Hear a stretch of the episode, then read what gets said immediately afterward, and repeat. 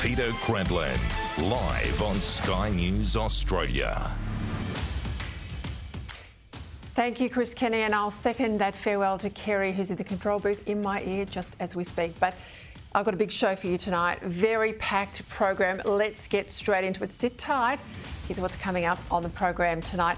So much for safe change. It's been revealed Anthony Albanese criticised capitalism and pushed hard for a wealth tax in his time as a New South Wales Labor official. Still his view? Well, that's one for the campaign trail, isn't it? Scott Morrison's signature religious discrimination bill has been shelved after five Liberal MPs crossed the floor to vote with Labor in the House of Representatives. The Director General of ASIO lifts the lid on another disturbing case of foreign interference, this time an attempt to subvert our political system. And an interview that will rock the Andrews government. I sit down with former Labor Minister, former power broker, Adem Somyurek. You will not want to miss this. But this is systematic corruption. Timesheets, six months of timesheets signed. So we collectively, systematically, stole, they say 400,000, I reckon it's probably more than that, and you've got to call it for what it is. We've effectively stole the 2014 state election. But first, it's not unknown for the Parliament to sit through the night debating urgent bills, especially at the end of a year or near the end of a term. Still, the fact that the Morrison government has only just got around to introducing this week and now debating its religious freedom legislation in the dying days of this Parliament, despite this being a commitment of the Turnbull government, key election pledge in 2019, and supposedly one of the PM's highest priorities, suggests more than a modicum of disorganisation. And the fact that five Liberal MPs crossed the floor to vote with the Labor Party for a crossbench amendment weeks out from an election suggests more than a modicum of internal division. And the fact, too, that the amended bill has now been shelved. That's right, shelved all for nothing because the government fears it's now making a bad situation worse, not better, suggests that it may have been a doomed exercise from the start. It's worth remembering the demand for this religious discrimination legislation only arose in and around the same sex marriage debate, when religious schools and faith leaders feared they might be stopped from teaching their traditional view that marriage was between a man and a woman. This was only a problem because other human rights law, originally introduced as a shield to protect minorities from discrimination, started to be used as a sword to attack once standard views and practices that had gone out of fashion or out of fashion for some. Under our long established legal tradition, everything that was not specifically prohibited was permitted, meaning citizens have every right unfettered unless Parliament or the courts specifically constrain them. More recently, though, a system of positive rights has been grafted onto it, meaning you only have those rights that are given to you. Something that the legal conservative in me has always fought against. It's one of the fundamental reasons, for example, why a Bill of Rights should be opposed. Almost everyone concedes, for instance, the existence of a principle of religious freedom. But what happens when rights rub up against each other? When my right to express a view rubs up against your right not to be offended? Or when the right of one school parent rubs up against another? This is the minefield that the government has got itself into, and that's what split the Liberals last night because there's no agreement on whose rights come first. This was probably always a fight best avoided or tackled by repealing existing and problematic laws rather than adding more fuel to the rights fire. I've rarely seen an example where more laws, more complexity, more legislation fixes a difficult problem. Indeed, taking laws away and giving power back to people in what inevitably provides more protections and freedoms is what we're after. In any event, it's become a complete shambles, hasn't it? Because of this last minute rush and the disorganisation. And that's been one of the key failings of the Morrison government. It's become very presidential in the last couple of years. If the PM isn't doing it, nothing much happens. And because the PM, quite understandably, has been preoccupied with the pandemic, everything else is ground to a halt. Not much else has been done. After three terms, the danger is that the government will simply ebb out of office. Now, this isn't inevitable, but time is running out to avoid that fate. The sooner the Prime Minister tells us exactly what he wants to do in the next term of government and why he's the only man for the job, the better his chances.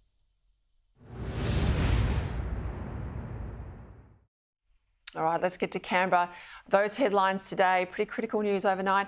And again today in the Senate, Sky News political reporter Andrew Crothers is on standby. Good evening. Making news out of the capital today, the federal government has shelved its contentious religious discrimination bills. With just two Senate sitting days remaining, it's almost certain the key election promise won't be delivered before the next poll. After a marathon all night sitting, the bill passed the lower house.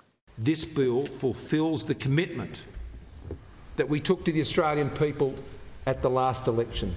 But not without chaos for the coalition.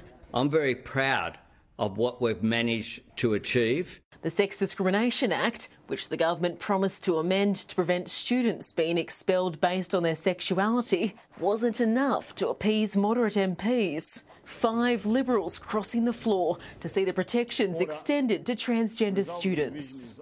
I could not live with myself if I didn't seek to address those issues. The bills were set for the Senate today. The government will inevitably move amendments to try and revert the bill back to, to the government's position. But with New South Wales Senator Andrew Bragg's threat to cross the floor to protect transgender kids and pushback from Conservatives to drop debate altogether, the religious discrimination bill was put on ice. The noes have it.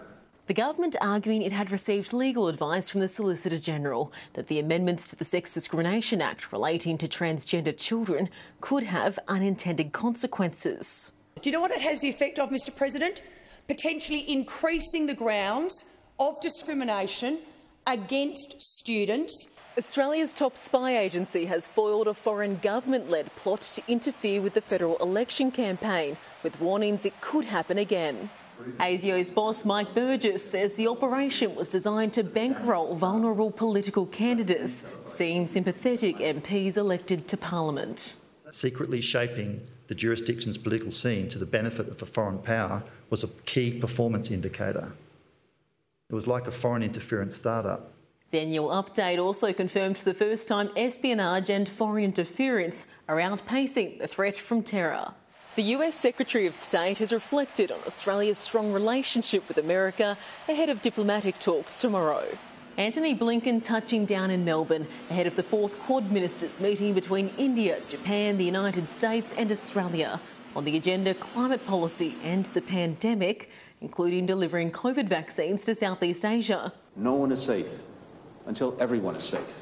The visit comes amid heightened security concerns in the Indo Pacific and the ongoing conflict in Ukraine. China and Russia have developed a new no limits pact in their strongest assertion yet against the United States. Andrea Crothers, Sky News, Canberra. I told her there was a lot on, didn't I? Let's get in it now and uh, discuss it with the foreign editor of the Australian newspaper, Greg Sheridan, joining me now from Melbourne. Let's start, if we can, Greg, with the religious discrimination bill uh, announced, gosh, 2018 it was, by the Prime Minister alongside this Federal Integrity Commission. Both of them now will, will not be met. The commitments won't be met before the election. What's the likely impact of that, do you think? Well, Peta, I think this is a fantastic cock up by the government, really. Um, I agree with you. It's very dubious whether you could craft meaningfully helpful legislation in this area.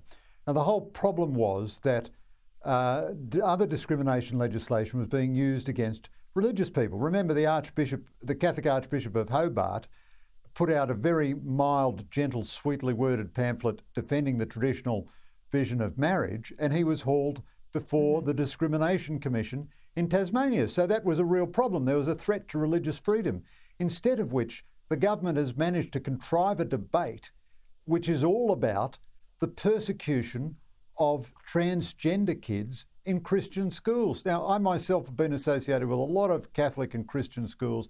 I've never, ever in my life heard of a school persecuting a kid because of their mm-hmm. sexual identity or orientation or anything else. The question is whether the religious schools can proclaim their doctrine. You know, in Genesis, man, God created the man and woman, or or that marriage is between a man and a woman, and uh, premarital sex of any kind is immoral. All, all this sort of stuff. So the government has completely cocked up the debate. It looks like a shambles. I guess it can campaign in religious electorates and say Labor stopped us from giving you extra protections, but uh, this really is uh, just monumental incompetence on the part of the government. And finally, if they can't even sell it to their own backbenchers, mind you, I wish I could sell those backbenchers at their evaluation of themselves and buy them at my evaluation of them. But if they can't even sell this legislation to their backbenchers, what do they think? You know, what do they think they're going to tell the rest of us? Spot on. Spot on. And look, I want to concur your point about uh, schools, uh, my Catholic school, girls' school a number of transgender kids, a number of gay kids. That's not the experience most people have, at least at Catholic schools and many Christian schools. I can't speak for other religions, but I know that firsthand. Let's go to this issue of ASIO. The head of ASIO, our, our spy, domestic spy agency, Mike Burgess, he delivered last night his annual threat assessment and revealed a disturbing incidence of foreign interference, this time an attempt to subvert our political system. Tell us more. Well, this is a pretty disturbing um, report by Mike Burgess. I mean, it's reassuring in the sense that he caught them. The ABC is reporting that this was uh, a Russian attempt, uh, but certainly uh, the Chinese have made many, many attempts to subvert and interfere with our politics. This was a, a someone acting on behalf of a foreign power. As I say, the ABC identifies it as Russia. I don't have any independent information on that.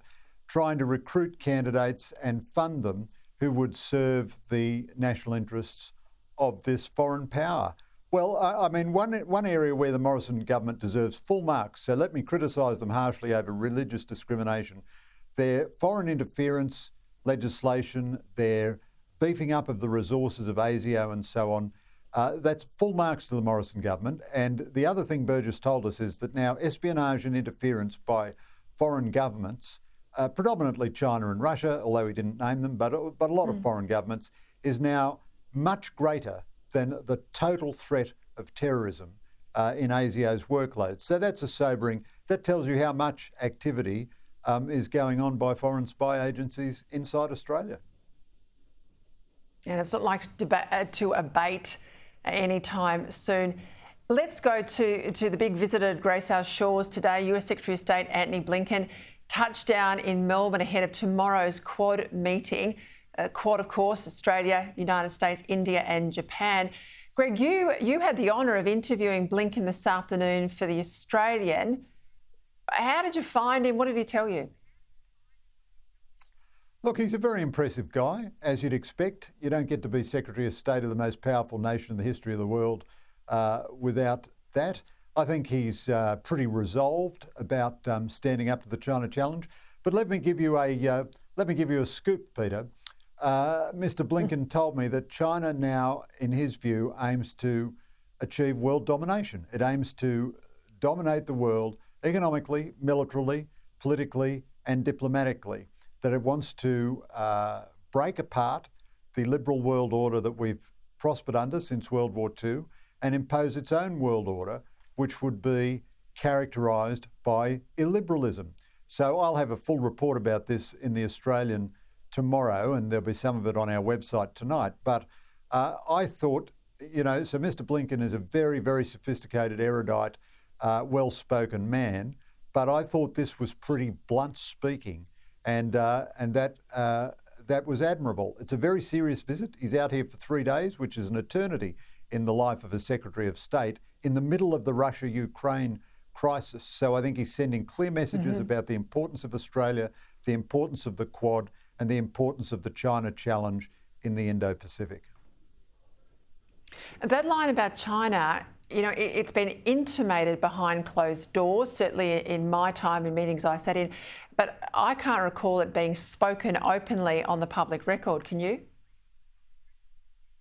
No, so I, I, you know, I can't absolutely exhaustively say that he's never said this before, but I suspect, I suspect we may be a world scoop here, uh, and this is a very dramatic moment because we've understood for a long time that China wants to dominate its own neighbourhood.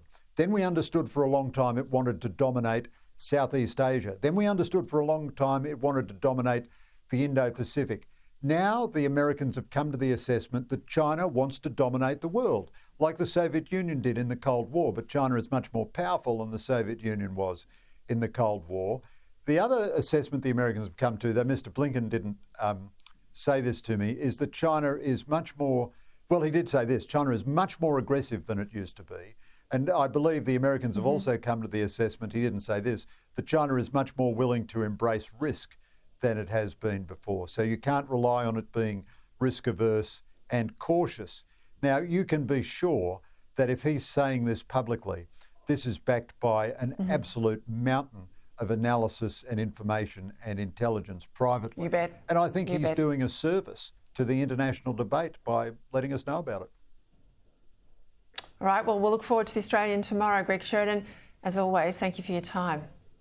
Right now, I told you before, so much, politicians up late night. I think they sat actually in the House of Reps till 5 a.m. this morning, so they would have been a bit tetchy today, wouldn't they? Not much sleep. But that, of course, doesn't excuse the alleged disgusting behaviour and slurs we witnessed this morning. Joining me now is Senator Amanda Stoker, who has accused a Labor media staffer of using a vile slur against her today. Senator Stoker, I wanted you on the show at the top of the show tonight because the Labor Party are quick to talk about workplace culture, behaviour, and there's been a lot made of, uh, you know, side eyes from certain Australians of the year towards the Prime Minister. But slurs and language like this show, they've got a long way to go, haven't they? Look, they do. I'm a big girl. I can handle it if someone wants to use a, a couple of pretty choice swear words to describe me, even if it's not especially fair. But um, to be doing that in a way that um, is in the work environment of staff of this place when the Labor Party have just spent months going to town on the idea that um, they are somehow better than everybody else in the world when it comes to workplace culture is the height of hypocrisy. And so, uh, plain and simple, just called it out for what it was and then got on with the job. Now, I just say to people at home, I can't even use the language. Uh, it's words that are so offensive to a woman that I don't know many women who use this word at all, but it was thrown around at Senator Stoker. Did you get an apology? No, of course not. I got a, um, a barely plausible um, denial. And uh, what's, what's most troubling about it is that uh, while one swear word was denied, the other swear word wasn't. There was implicit in that a suggestion that either of them were fine. Um, and while we had um, inadvertently recorded um, through my press secretary a member of um, this Labor MP's staff um, speaking in a pretty disgusting fashion, there was no reprimand from his boss. There was no leadership from this um, so called respected male colleague um, who might say, hey, that's not how we treat people in this place, or um, that's not the way that we act as professionals. Um, instead, it was tolerated, implicitly endorsed, and uh, then defended publicly. And so I think that says a lot about the real Labor Party. Um, the one that you get when you see the, the behaviour of the people rather than what goes out in the press releases. Spot on, and you got them on tape, so they can't wriggle out of that one. Uh, let's go to the more substantive issue of religious discrimination because I know it's a big issue uh, in the communities that you're close to in Queensland. How do you feel about this impasse in the Senate tonight? Oh, look, from a personal perspective, I'm pretty gutted. I've been working for years, literally years, um, to help people in our community broadly understand the kinds of discrimination that are being inflicted by those who use the weapons in the sex discrimination and other discrimination acts against people of faith. Uh, the best example came when Archbishop Porteous found himself hauled before a tribunal in Tasmania for politely and um, very gently stating um, the Catholic position on marriage as being between a man and a woman those kinds of situations show that there is a problem with the ability to tolerate differences of belief in this country. Now, you and I know, Peta, that's best solved by taking away the weapons that exist in other discrimination acts. But Mm-hmm. In circumstances where that wasn't achievable, we tried to level the playing field. But with the amendments that were passed in the wee hours of this morning, um, we were left as a government with no option but to pull the entire package because the changes that were made would have actually exposed religious people to more discrimination and would have made it um, so difficult for religious schools to operate according to their ethos, to teach the tenets of their faith, to be able to enforce standards of behaviour that reflect um, the tenets of that faith. And it would have made single sex and co ed schools um, absolutely tangled up in difficulties associated um, with being forced to affirm those who um, mm-hmm. seek to identify as a gender other than which they're born. It's just not workable. Um, it wasn't legally sound. And so ultimately, we had to make sure that we weren't making uh, a solution that was, that was even worse. It's a shame. Senator Stoker, thank you for your time. All right, after the break, that bombshell interview that I recorded this afternoon with Adem Somyurek that will rock the Andrews government. A troubled young woman, her evil parents. We never had any issues between us. Has justice been done? Uh, I'm in a prison. Join journalist Richard Guilliatt as he delves into one of Australia's most gripping cases Shadow of Doubt, a new podcast investigation from The Australian. I cannot find one of these allegations that's possible. Listen now, wherever you get your podcasts.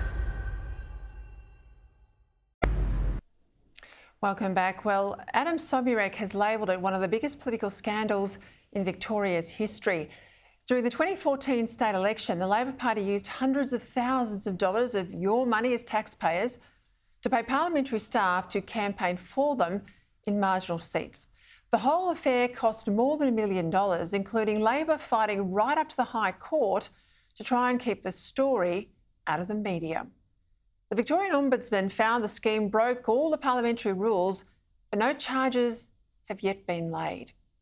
Yesterday, a twist no one saw coming. A motion put forward by former Andrews Government Minister Adem Somyurek to refer the red shirt scandal to Victoria's corruption watchdog passed the upper house. Daniel Andrews has been requested by the media this week to comment on allegations made by Mr Somyurek and his motion to the Parliament, but has refused to answer questions or provide a response.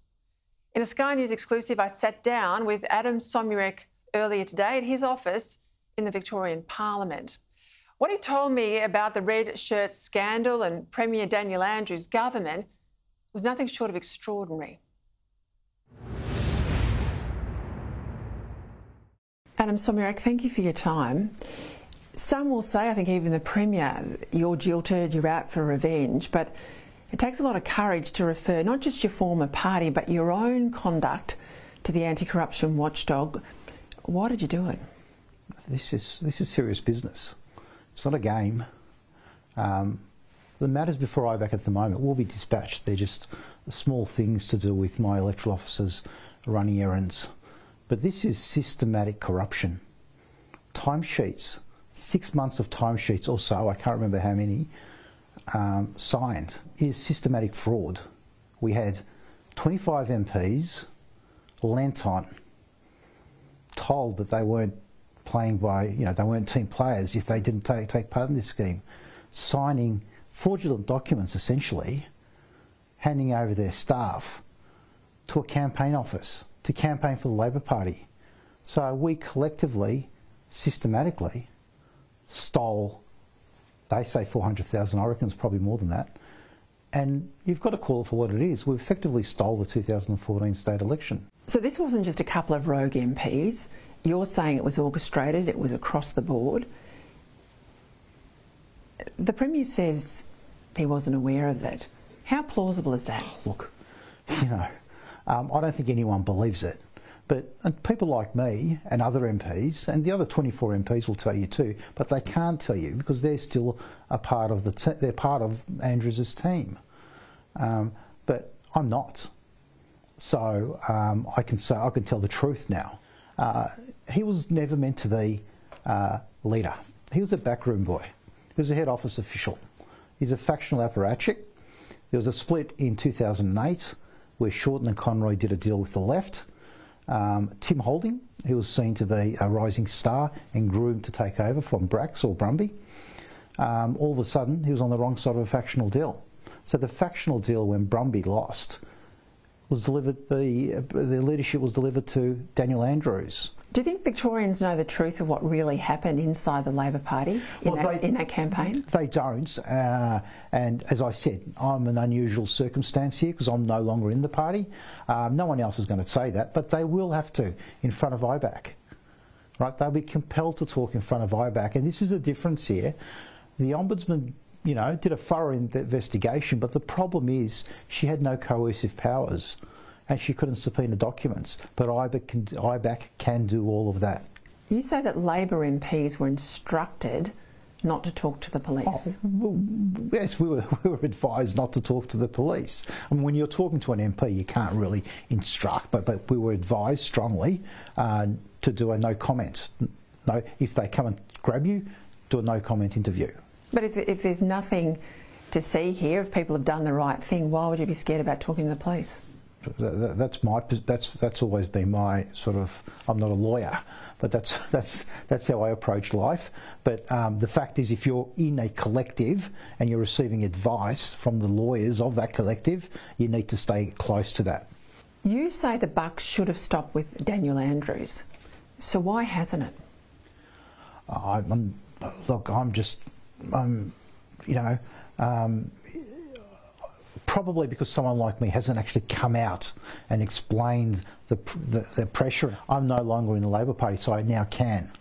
Um, and I've got to say, it takes a special type of character not to stand up and say, look, it's not my MPs, that was me, I'm responsible. That is leadership.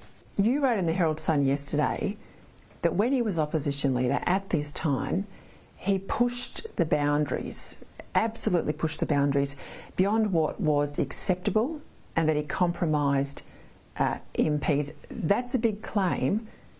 What evidence do you have? Well, I spoke to him. I spoke to him. Um, and I know other MPs did too. Last night, uh, you were able to convince a serving member of the Labor Party uh, to support your anti corruption motion. How did you do that? Oh, look, she's an intelligent woman. Um, she's made an assessment and decided to do the right thing. She made the point, though, and I thought this was um, really strong in her statement that she issued, that she is a migrant to Australia. Yep. And she believed when she came here that no one was above the law. Hmm. She feels that there hasn't been justice served here, and that's why she supported you. Yep. Um, and um, look, I haven't had a chance to really have an in-depth conversation with Kaushaliya, but she's a woman of conviction, and she, you know, she's got a good sense of right and wrong, um, and I'm glad she did the right thing. Do you believe the Ombudsman, now that there's this referral from the Parliament, uh, will take this further? Well, the, the, this is a this is this is a thing. I think what first time around, uh, when the ombudsman got this inquiry, um, if she had thought that it was there was reasonable grounds of corruption, um, she would have she had to go to IBAC, right? She probably initially thought she probably didn't understand the scale of what she was dealing with because she treated it as a normal, um, uh, you know, breaching of entitlements, right? And so she went. So, so contained to a couple of MPs as opposed to I think it just board. grew the more she looked at it. Because she treated you know, she didn't report it to IBAC. Uh, she went and tested her jurisdiction with the Supreme Court when the uh, when the Andrews government reacted to it, and then uh, the Andrews government sort of appealed it all the way to the High Court. And let's let's be clear here. Um, I was supporting the Andrews government at that stage, barracking that we wouldn't have to go out and sort of uh, be answerable to the obvious sort of uh, corrupt behaviour that we all engaged in. Um, but um, at that stage, maybe she should have thought, well, I should now look at this as corrupt and go to IBAC. She didn't.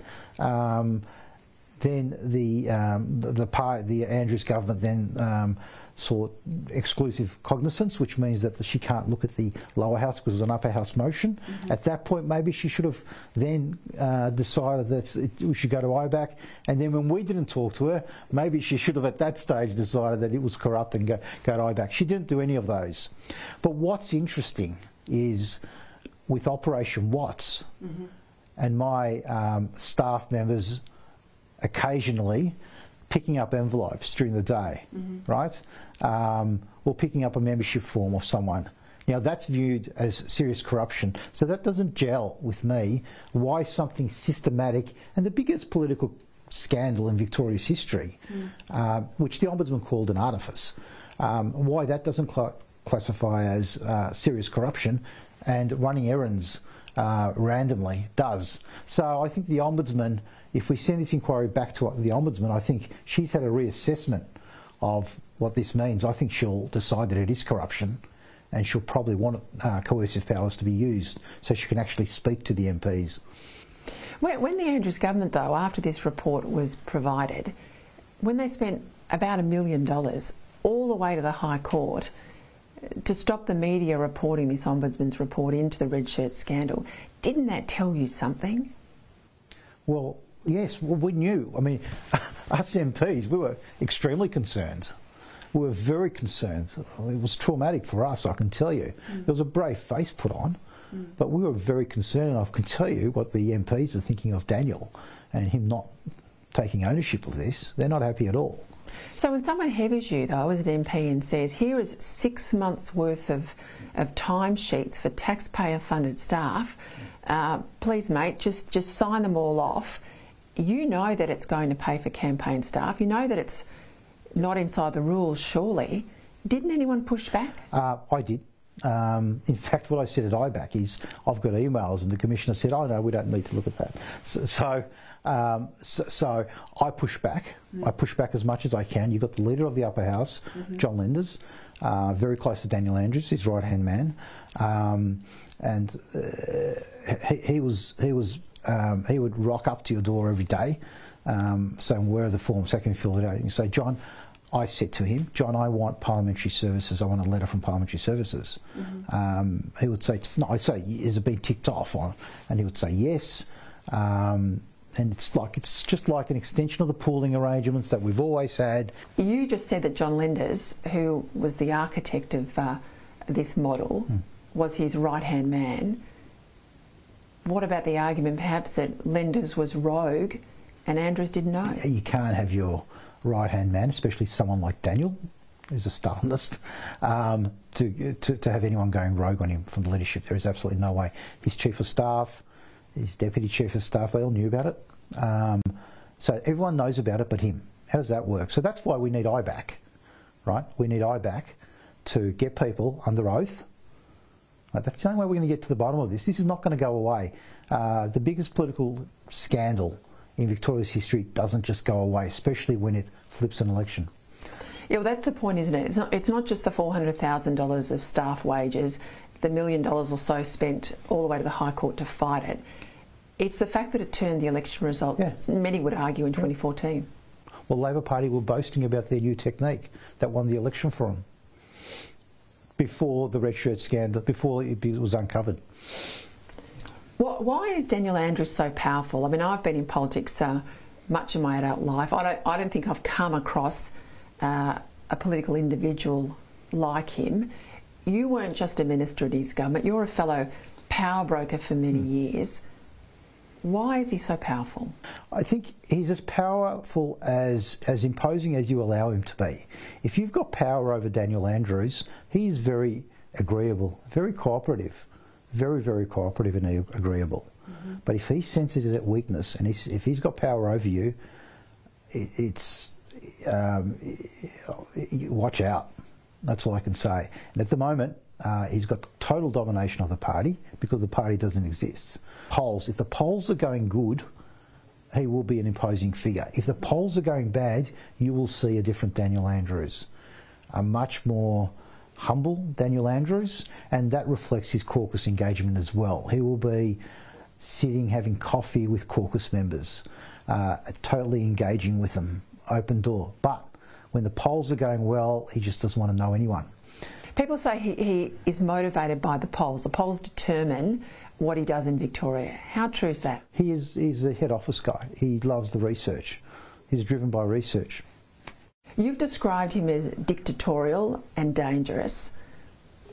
I've had conversations with a number of current serving Labor MPs who say the same thing, use those same words. Mm. They're not brave enough to go on the record.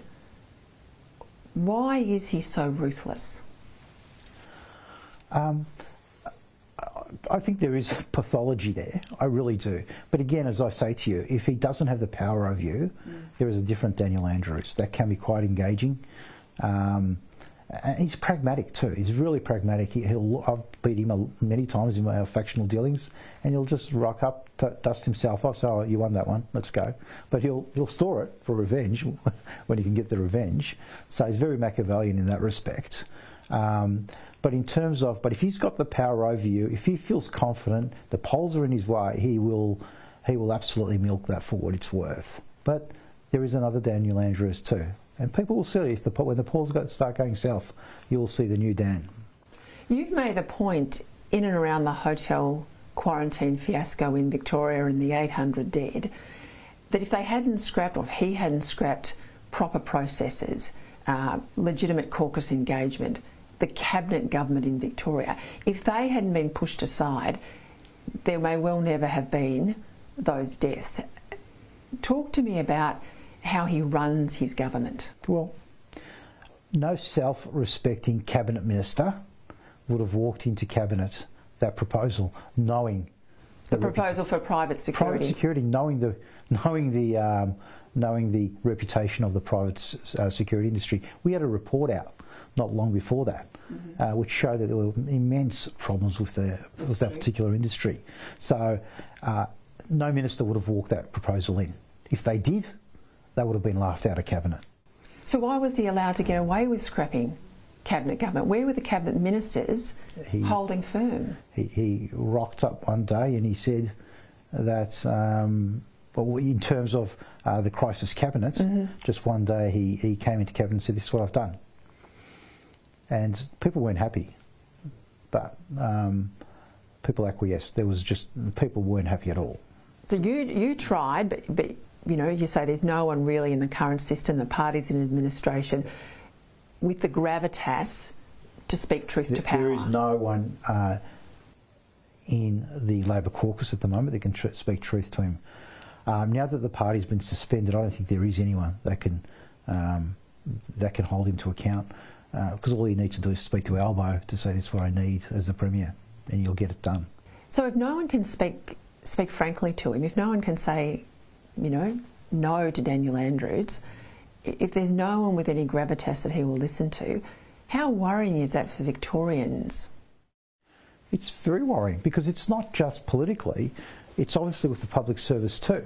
Um, you know, modern government is very, very complex. Right? You need specialised skills. And he's a, he just goes with his gut. That's what happened with hotel quarantine. You don't need yes people beside you. You need people that are, you know, that are experienced, that are experts, um, and you've got to take expert advice. You've seen the inside of the Labor machine. You've seen the inside of, of the Andrews government. Does the Premier have too much power? Oh, my word, he does. My word, he does. Look, in our system, we don't we lack the checks and balances. This is not a US presidential system, right? Uh, the executive is drawn from the from the uh, from the legislature. The checks and balances aren't there. So when you've got an executive that dominates the legislature, mm-hmm. you've got a problem. What what will happen if Anthony Albanese wins at the federal election? You've got two left Labor politicians in power, then Daniel Andrews in Victoria, Anthony Albanese in Canberra. What happens then? Uh, the right's in a lot of trouble. Um, I think the right won't come back for a very long time. I think the ALP's in a lot of problems. Um, I think the the party will move way to the left. They'll move to it will move to the left. I think electorally they won't be as viable. And what does that mean for for Australians? Well, it means that there, uh, the outer suburbs will be imposed inner city uh, left wing policy prescriptions. That's what it means. This has been raised with me a, a number of times. People have concern about the integrity of institutions uh, in Victoria.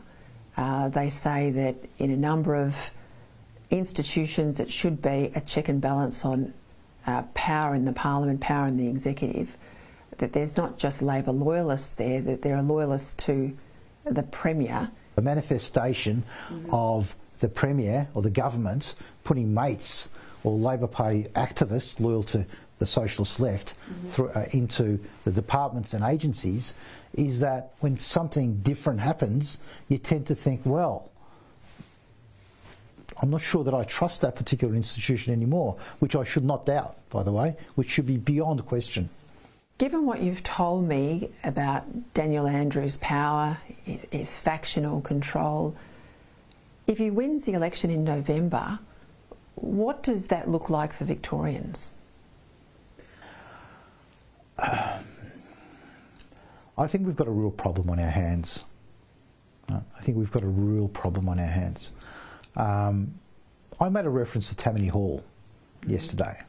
Mm-hmm. You know, he's introduced a spoil system, basically. That was tried another time, another uh, another jurisdiction, not another place. Explain that for people who don't understand Tammany well, Hall. Well, well, what it's about is this, and what you've got with Daniel Andrews is a patronage network. He's got he's gutted the bureaucracy, he's gutted the government um, instrumentalities, he's put loyalists in there. So that's the spoil system. We don't have a spoil system in the bureaucracy. The political appointments, which are you know integral part of all democracies in the world, that's different. They come and go with the politicians, but the bureaucracy is meant to be merit based and totally objective. Mm-hmm. Give frank and fearless advice, and there needs to be continuity in the bureaucracy that corporate memory needs to be retained. But it's completely killed that corporate memory. It's put loyalists in there, mm-hmm. right? So that is the spoil system, where a government comes in and completely guts the people that are meant to be giving him expert, frank and fearless, objective advice, right? That it leads to corruption. That leads to um, loss of confidence, you know, in, or loss of trust in the government in the institutions, and that's that's what happened um, in, in, Tammany Hall in the US. Uh, so there's a reason why the spoil system didn't work in the bureaucracy because it led to corruption. Mm-hmm. That's where we're going, right? That's that's exactly where we're going. If he's not stopped, with a bit of luck, this motion might sort of put it, hold him up a little bit. The world's most lengthy lockdown, six lockdowns, crippling uh, business, particularly in the Melbourne CBD. Do you think the result might have been different if there'd been proper processes, if there'd been a cabinet government? Absolutely. Like I said to you, hotel quarantine would not have happened. It just would not have happened. A minister would not have walked that through. You sit around the cabinet table. Um, what do you do when a proposal comes to you? It goes to all the other ministers. Everyone has an input before it even gets to cabinet and you know your, your department does, uh, ministers do. They talk to each other, they ring each other and say, "Look, I'm not happy with this. What's this all about?" Right? It would not have even got to cabinet. The proposal would not have even got to cabinet. But when you don't have collective decision making, that means that 22 people around the cabinet table, that's 44 eyes. That's the ministerial advisors and the departments um, who look and scrutinise scrutinise legislation, scrutinise policy documents. Well, when you don't have all that scrutiny, when you don't have that collective decision making, you don't have that scrutiny. So what happens? Mistakes are made. And that's, that's something he doesn't understand. There you go. That is just the tip of the iceberg. That's all the lawyers would let me put to air tonight, but that is explosive in itself. I will come back to this issue. I said to you last year and the year before, I am not going to let it go. Right after the break, that new spotlight today on a younger Albanese and his radical wealth tax. Is he really a safe pair of economic hands? I don't know. After the break.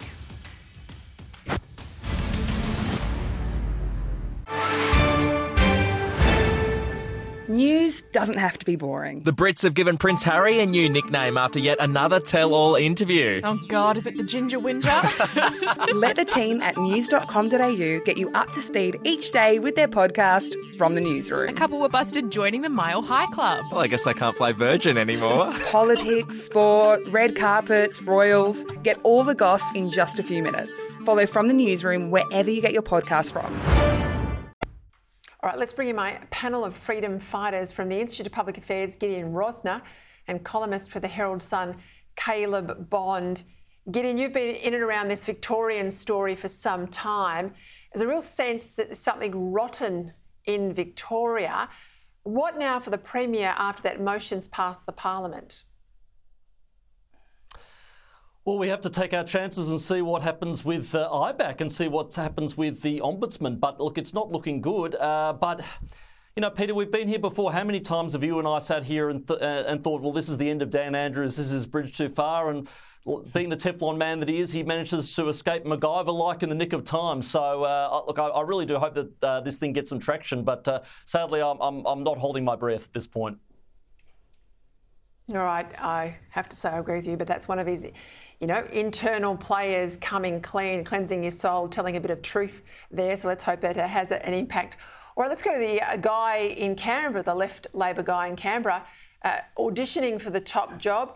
It seems that history's caught up with Comrade Albanese. An exclusive in The Australian today from our colleague here at Sky, Sharri Markson. She revealed that during the 1991 ALP conference, Albanese introduced a radical resolution to create an inheritance tax, like a death tax, and sharply criticised capitalism and family wealth. He said it was a cause of social injustice. I tell you what, Caleb, what do you make of that? Can a leopard change his spots? well, he claims he has, and of course, we had this at the last election where there were claims that there would be an inheritance tax, and uh, Labor said outright that it wouldn't happen. But you have a situation where Anthony Albanese is a leader from the Labor left, and you don't often have federal Labor leaders from the left. So he has to temper his own views to some degree in order to keep the position. He may well still believe this in a private capacity, but I would be extremely surprised, especially seeing what happened at the last election uh, with a bunch of economic policies, including you know negative gearing, etc., if this ever reared its head.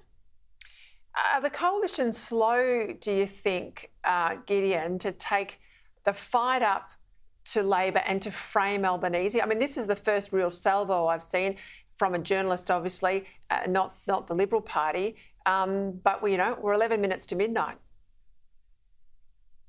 Look, nobody hates inheritance taxes more than me. The idea of raiding dead people's estates is morally wrong. Uh, always has been, always will be. But to be honest, Peta, look, this was 31 years ago. It was five years before Albanese was even in the parliament, for God's sake. If this is the best that the coalition tactics unit can come up with, then Scott Morrison is in, is in deep, deep trouble. But the other thing is, Peta, I don't believe Scott Morrison on these on these scare campaigns anymore because I remember clear as a bell. 2019 election, Scott Morrison campaigned hammer and nails against Bill Shorten's radical energy policy, his radical climate target that would wreck the economy. Well, a couple of years later, he gave us something that was much much worse. I want to talk about uh, what Scott Morrison has done to actually enable working people to build wealth themselves and pass on to their children. What's he done in the t- past two years? Jack up super, the superannuation guarantee. Uh, I think that they have to frame Albanese, but if they over-egg the pudding, it will just belie the fact that they actually don't have a record to run on, so they, all they can do is smear the other bloke. I don't think that's good enough. Pretty shrewd, pretty shrewd. Well, someone who's got a bit of fight, newly elected uh, senator, he's coming on a vacancy, Greg Mirabella, Victorian senator, ex farmer, mm. husband of Sophie Mirabella, that people will remember. He went pretty hard last night in his maiden speech about Simon Holmes Court and this uh, Voices movement of climate independents. Have a listen. I want to make a comment about the Voices candidates set to contest the federal election. They are all contesting only against coalition members. The notion that any of them would support the coalition is absurd. They are therefore the voices for Labor. I tell you what, Caleb, this is where we need some fight, isn't it? Indeed. Well, perhaps if there's ever anyone who should have been exposed to uh, an inheritance tax, it was Simon Holmes à Court, because of course what he's trying to do uh, is use his own money to buy some power in the political scene when it comes to renewable energy. because he is invested in it, he stands to gain from it. I mean, it's pretty clear what he is trying to do. And if we've got someone like Greg Mirabella who's willing to stand up to it, which the government so far really hasn't done much of, let's have more of it. Just a quick comment, Gideon. I have to go early tonight, but I mean, why isn't there a disclosure from all of these uh, people on the climate bandwagon when they're out there spruiking in the media? Why don't they have to disclose their ownership of X and Y shares? Well, the Commonwealth Electoral Act is its own beast, but all I'll say, look, it's good for the, good on them for taking the fight up to these voices of people. But I really wish they could say this is bad because it'll cost jobs, it'll cost higher energy prices, it'll be bad for uh, the, the, economy. Uh, all they can rely on is this ad, ad hominem, hominem stuff about uh, Porsches and trust funds. Uh, it's hard to argue against this stuff when they have, again, I make the point, implemented a policy that is strikingly similar to what these people want. Uh, really and truly, we need to get back to the issues here. All right, well, we will next week. Apologies for the abbreviated chat tonight, gentlemen, with that long interview. Got to leave it there. I'm out of time, but Andrew Bolt's coming up after the break.